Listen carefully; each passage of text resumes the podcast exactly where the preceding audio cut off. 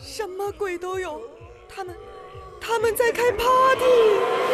姐姐是万年的老江湖，牛鬼蛇神拦不住，有何贵干快说，想要伏魔绝不推脱，支票加个零，出门别怕报我名，我行不行？爱信不信？没空浪费时间陪你，鬼闹得精神崩溃，能睡好觉就万万岁。现在周围有好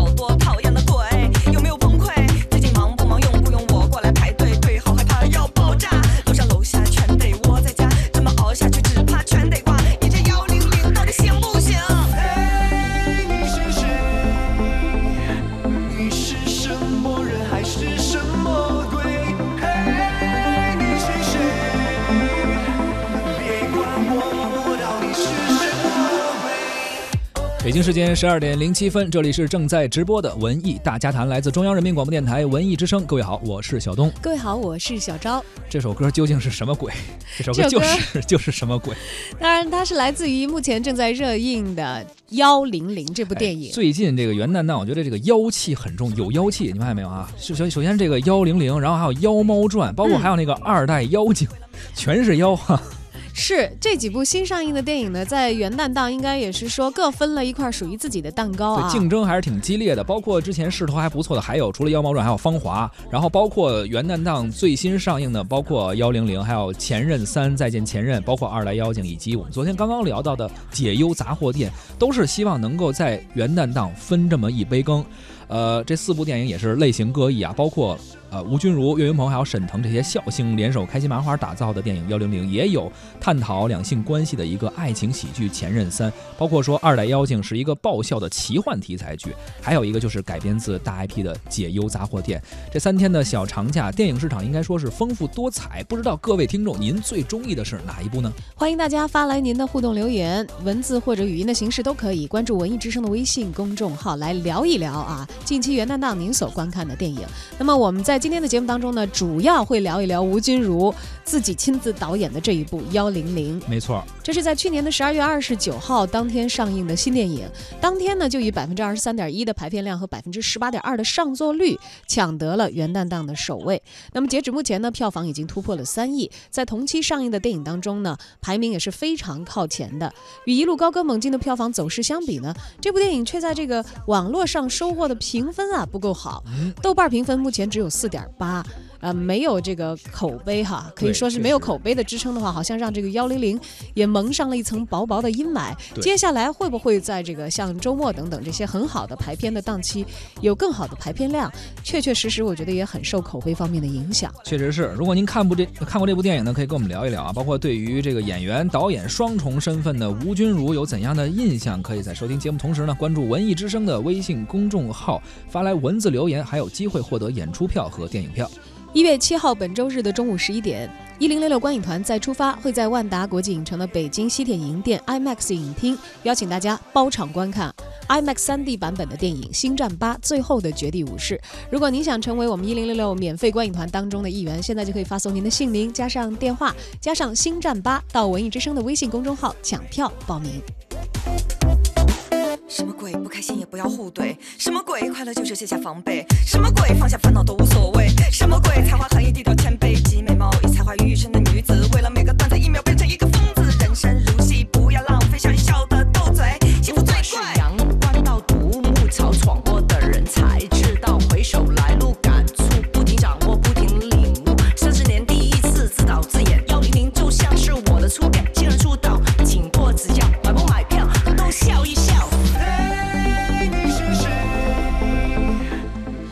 这个宣传曲当中可以听出来，吴君如在奋力的为自己打 call，也确实是有这个出品方开心麻花的一些风格啊。因为以往他们在话剧市场上呢，都会串联一些过去一年的热词或者是热点，来进行这个舞台艺术化的调侃，或者是有一些嘲讽在其中。确实很热闹啊！这个幺零零也是由开心麻花联合出品的一部喜剧片，吴君如执导，还有陈可辛监制，包括吴君如、沈腾、岳云鹏、张译、Papi 酱，还有吴镇宇、方中信，还有潘斌龙等主演。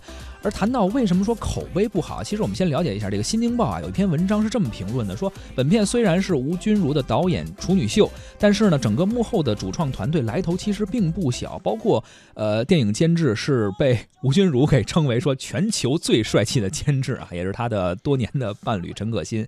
你看摄影师是谁呢？这个包宣明曾经也是武侠，凭借这部电影他获得了金像奖的最佳摄影奖，这个都是非常好的团队。还有动作指导这个李志忠也是成家班的成员，曾经凭借着《杀破狼》获得过金像奖的最佳动作设计奖。哎，你说有这么多像金马奖、金像奖的幕后的团队进行加持，这样一个幕后的团队的配合，怎么就没有改变这部电影成为一个可能很多人眼中觉得不是特别满意的这样一个电影的命运？虽然说啊，这个吴君如演了三十多年的喜剧，但是还是有人觉得她的这个表现吧，目前仍然是停留在上个世纪八九十年代港片的水准上。感觉哈。嗯，而在喜剧元素当中呢，用的也是大家非常熟悉的港片里的元素，什么惊悚元素啦，然后说是把一一堆老老梗串起来啊，拼凑起来，啊、靠岳云鹏、沈腾几个喜剧面孔，然后来撑起这个片子的大部分的笑点，而没有专心去打磨这个故事，这是批评比较集中的一个地方。是，那么看来陈可辛多年苦心经营的金牌监制的招牌啊，在这部电影当中好像并没有获得意想当中的闪光。那咱们先来了解一下这个幺零零讲的怎样的一个故事啊？电影讲述了无良的地产商父子啊，徐大富还有徐天宇，就是沈腾和岳云鹏饰演的这一对父子，他们一心想争夺豪华的 CBD 中一众这个呃。破旧的民居，这个民居叫蒙贵坊，想争夺它的产权，但是这个蒙贵坊里边呢，仍有四户怪咖不愿搬出，这其中包括哪哪四户呢？其中一个是神医王宝健，这是张译饰演的，还有他的儿子叫鸡丁啊，是李一航饰演的。第二户呢是民间发明家夫妇，一个叫李菊花，这是 Papi 酱饰演的，还有一个金三是潘斌龙饰演的。第三户是网红主播阿平，是焦俊艳饰演的，还有一个过气的古惑仔阿仁，还有阿明是方中信和吴镇宇饰演的。这四户人是钉子户，他们不愿意搬走。某个月黑风高的夜里啊，怪事接连发生了啊，僵尸啊、丧尸啊、吸血鬼啊、红衣女鬼啊接踵而至。陷入恐慌的留守怪咖请来了江湖上人称万能大师的玲姐，这玲姐当然就是由吴君如本人来饰演的了，嗯帮他们化解危难。但是没想到玲姐的到来却带来了更大的麻烦。哎，具体的故事怎么样呢？咱们还是走进电影院去看一看，大概是这么一个框架。在很多观众看来啊，这样的故事有着老港片的影子，呃，但是呢，剧情好像有些简单啊，无法去撑起一部电影的容量。很多人也吐槽说，你这个电影一共八十八分钟，刨去片头片尾这些字幕，也就八十分钟，能讲一个就是是一个完整的电影的故事吗？很多人发出了质疑。而越往后，他们觉得这个故事好像越崩塌的很严重了。即便是有各种的强行的反转，但是让观众提不起兴趣，反而觉得这个故事啊套路太多，失去了说服力，观众也无法真正的产生一个代入感，只能靠各种的包袱啊和网络段子进行拼凑，达到这种喜剧效果。很多人不是很买账。嗯，再来看一看演员啊，作为本片绝对主角的吴君如，她呢其实是要演又要导，这种身份啊其实不是特别的好把握。是，我们看到很多的这个人做导演和做演员的时候，其实你能看出他在这两方面功力孰强孰弱。对，我觉得这个像比如说大鹏又当演员又当导演，嗯，我其实个人可以毫不客气的说，我觉得他的导演水平真的是处于一个比较低的水平。就是还是演员更适合他。对，还演员更适合他。嗯，而在表演上呢，其实吴君如沿袭了他在之前喜剧作品当中的表演的风格，呃，这是有多年积累的啊。然后包括他的风格，这个夸张的肢体动作呀、面部表情啊，还很豁得出去啊，等等这些，不是说他在这方面不行了，可能是嗯大家觉得这些东西已经不够新鲜。有点过时了，好像啊。所以他达到的刺激的程度可能仅仅是有限，而大家嗯转而在这个期待上可能会有更高的期待值。那你做导演的话，带来一个结构上的或者是在故事上的更高级的一个喜剧感，我觉得这个肯定是。嗯我觉得这么多年关注了吴君如的观众们，可能是会有一个很好的一个期待的。尤其，呃，如果他以前贡献的表演曾经打动过你的心的话，你更是会对一个你认为优秀的演员有更高的期待值。但一旦有落差的话，可能就会非常的失望。就期待越高，可能失望可能会越大哈。嗯那咱们再来看看这个电影的配角啊，包括说说相声出身的岳云鹏，还有这个演舞台喜剧的沈腾，包括靠原创短视频出来的网红 Papi 酱，包括还有香港的也算是老戏骨了吧，吴镇宇和方中信等等。他要把这个来自不同地区、有着不同表演风格的演员凑在一起。要达到一个表演节奏上，这个说实话对导演来说也是一个挑战啊。岳云鹏和沈腾应该基本上在这部电影中，很多人说还是靠拿一些段子去搞笑，而且觉得有一些可能还是比较有意思，但是好像与整个的故事的衔接关系不是那么大，感觉就是为了搞笑而搞笑。而很多网友认为说，Papi 酱这次。呃，应该算是第一次触电吧，拍电影，他这个语速一降下来呀，觉得听着特别不适应，感觉没什么特色了。呃，而在这个新京报的影评看来，说影片中唯一可圈可点的，可能只剩下张译的表演还不错啊。这个演喜剧，认为他都能够收着演，也算是一个亮点。那好像看起来就是。这个刚才所提到的这几大配角里头，只有张译是职业电影演员 出身来做配的，对吧？嗯。呃，当然这个，呃，我觉得在这个演方面的这个功力啊，大家其实我觉得心里是有一杆秤的。是。像岳云鹏和呃沈腾，他们自带的喜感的成分，可能更多的积累不是来自于这个电影的大荧幕的。对。但是在进入这样的一种艺术形式的时候，虽然此前好像他们在票房上由于自带的流量吧，还包括后来的所参演的这。样的一些电影本身的一些，呃，我觉得有运气因素啊，还有这个他们的这个流量的加成，积累了笑星这样的一个名头。但是其实不见得他适应每一个作品对他的喜剧要求。你说到沈腾，我突然想起来，其实开心麻花也在一直拍电影嘛。最近这几年，有网友就评论说，他认为幺零零和。呃，那叫什么来着？《夏洛特烦恼》之间差了五个羞羞的铁拳，这个评价也挺有意思啊，是吧？因为我没有看幺零零，不方便打分啊。但其实一直以来，开心麻花团队虽然在这个喜剧电影的票房上一直是大获成功的，但我一直觉得这个团队虽然很勇敢，在做跨界的转型的一些尝试，但他们的舞台感，我觉得一直是优于他们的电影感。就是直接把舞台东西搬到电影上来说，可能还有一些转化的过程。对，我觉得他们做电影还是多少，我是觉得尬的。我看开心麻花的这。这个舞台剧的时候，我在剧场里可以放肆的大笑，完全被他们带节奏，就是很投入其中。但是在看他们，因为《夏洛特烦恼》，我是看过这个舞台剧的版本，又看过电影的。电影《夏洛特烦恼》，我真的觉得比起他们的这个。呃，剧场版的《夏洛特烦恼》，我真的觉得是艺术水平要差。反差还是挺大的。对，当然这是我的一家之言啊。其实我先生就非常的喜欢《夏洛特烦恼》，他觉得是很成功的、很很很好的一部这个喜剧电影。因为每个人可能节奏不一样，但其实你作为一个喜剧片的导演的话，你是要协调大家的节奏，把它弄得好像一个合唱一样，而不是各自为政、各唱各的，最后串调或者是乱了。是，所以说真的也是众口难调，可能每个人的喜好和审美也不一样。包括刚刚我们说到了一些评论呀，包括故事啊，演。员啊，包括配角、主角都说了，可能有一些啊，大家比较负面的一些情绪。但是我们有一位观察员，一位评论员，他其实还是挺挺这部电影的，觉得这部电影很符合他的胃口。同时也回顾了一下呃吴君如这三十年的一些经历，以及为什么他能够拍出这样的电影。我们请出文艺大家谈的特约观察员、影评人袁子牛，他来谈一谈幺零零和吴君如。从一九八八年开始。吴君如差不多以每年演出十部电影的惊人效率连演五年，也就是说，这五年时间里，差不多每一个月他就要完成一部电影的拍摄。香港电影九十年代演员一天九组戏这个说法放在他身上再合适不过了。吴君如如此勤奋，而这勤奋也给他带来丰厚的回报。一九八九年，他买下人生中的第一套房子，八十平米，三百万港币。一九九二年，他又买了另一套两百平米的房子，八百万港币。但仅仅两年后，他就卖掉了自己的所有房子，再加上借来的钱，投资了《四面夏娃》，一部由他一人分饰四角的文艺片。《四面夏娃》这部电影的票房很差，几乎让他倾家荡产。在即将三十岁的时候，吴君如又回到原点。又成为了一个没有房子的人，但是这样的挫败并不足以让他的骄傲和骨气消失。一九九六年，吴君如凭借《四面夏娃》获得香港电影金像奖最佳女主角的提名。一九九九年，她又演出了《古惑仔》系列中红星十三妹一角，并凭借该角色获得了第十八届香港电影金像奖最佳女主角奖。此后，和伴侣陈可辛导演的密切配合，也让她的演艺生涯继续一路向前。女人通常对房子有着特殊的情感。即便是吴君如这样的狮子座女人，也还是这样。就在刚刚上映的电影《幺零零》中，第一次当导演的她就给我们讲述了一个关于房子的荒诞故事。作为一个导演的处女作，《幺零零》的完整度较高，逻辑自洽，搞笑和吓人两点都做到了。在沈腾、岳云鹏、Papi 酱等众多内地喜剧大咖的助阵下，也不乏惊艳和出挑之处。最有意思的是，五十二岁的吴君如通过这部电影间接地回顾了自己大半辈子的人生。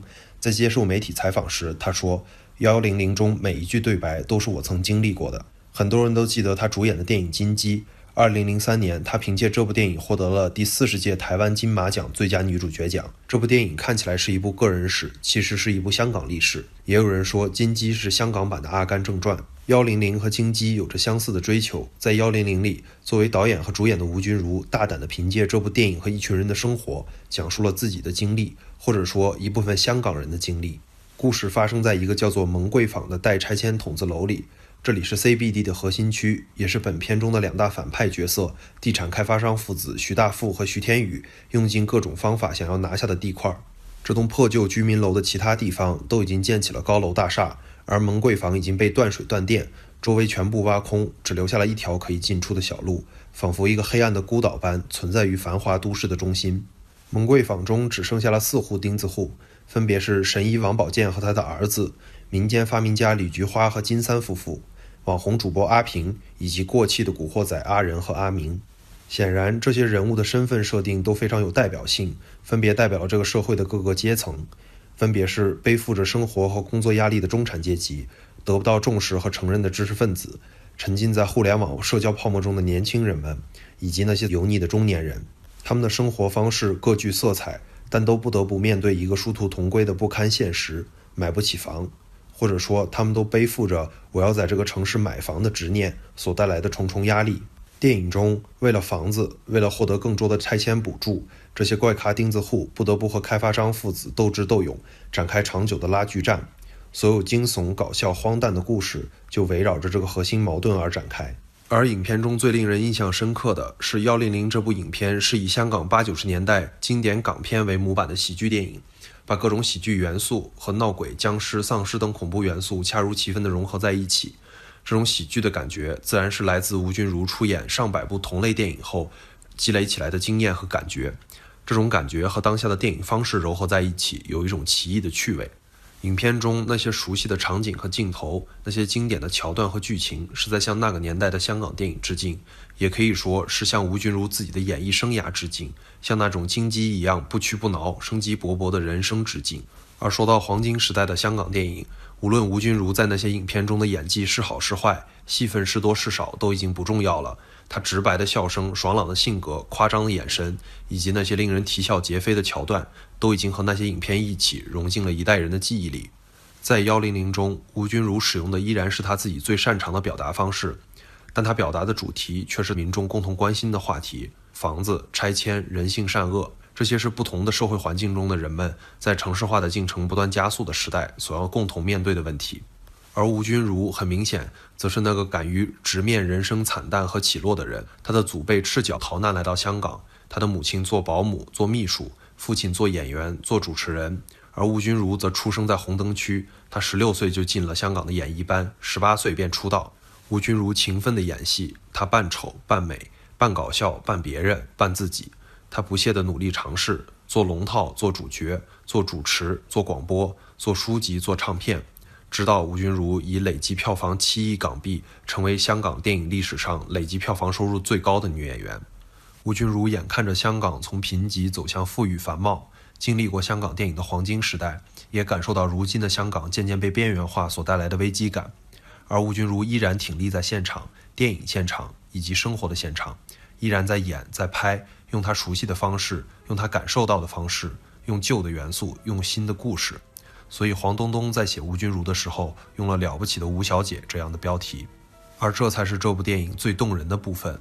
看这部电影，就相当于是感受吴君如的最好方式，也是感受那个旧日的香港和新时代如何交融的最好方式。慢慢有你出现，恍惚之间远离了时间，才知道黑暗无边。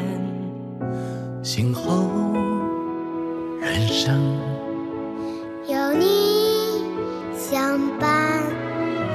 浮沉之间，不离不偏，为我守住每一天，原来世界忽高忽低，忽近忽远，从来没有鬼怪和神。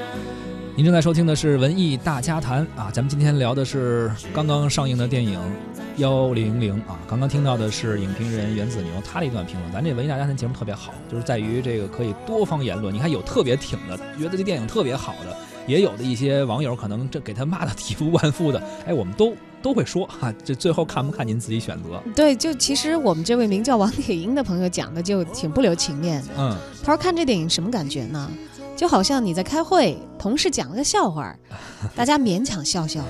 这个确实挺挺扎心的，就感觉好像是商务礼仪，保持微笑，然而其实心里觉得并不好笑。还有一位阿咪先生东东锵他说啊，这居然这个电影感觉还停留在八十年代一惊一乍的那种搞笑级别，他都替导演感觉尴尬。看来这位朋友应该是看了不少老港片，觉得现在还在复原那种状态，可能已经跟不上这个时代的节奏了。嗯，当然有这个意见的不止他一位啊。南风吹木说了，说喜剧并不是低级的装疯卖傻，八九十年代港片的既视感。呃，和不好笑的无厘头，以及呃各种各样的折腾串段子了。它全片充斥着过时的网络流行的老梗，让人看得相当的尴尬了。哎，这是一些网友的一些不喜欢的一些负面的评价。所以真的，我也挺好奇这部电影的。有影评人，也有媒体觉得哎非常好，非常挺。但是也有些网友看完之后觉得非常的失望，啊，不知道这个问题到底在哪儿？可能有一些会不会是对于老梗片的情节在？所以说。还是像刚才说的，期待越大，失望越高，会这样吗？呃，我还没有去看这个吴君如的幺零零啊，但是其实我本人是一个很喜欢吴君如作为演员的这样的一位观众。你对她印象比较深的电影是《金鸡》啊，那是得影后那部电影。对对对，《金鸡》其实不止一部啊，它是一个系列的电影，就是那么一个卑微的小人物，其实我觉得让吴君如演的非常的有层次感。嗯，而且他打动我的其实不是因为他给我带来了多么就是。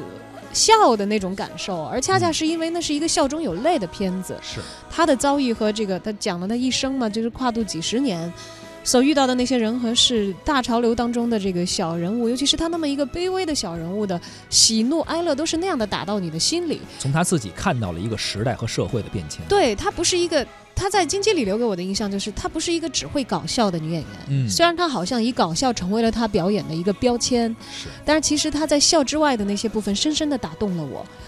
而这次她真的来用这个片子来讲故事的话，其实我觉得她对于一个女演员到女导演的尝试，是不是因为？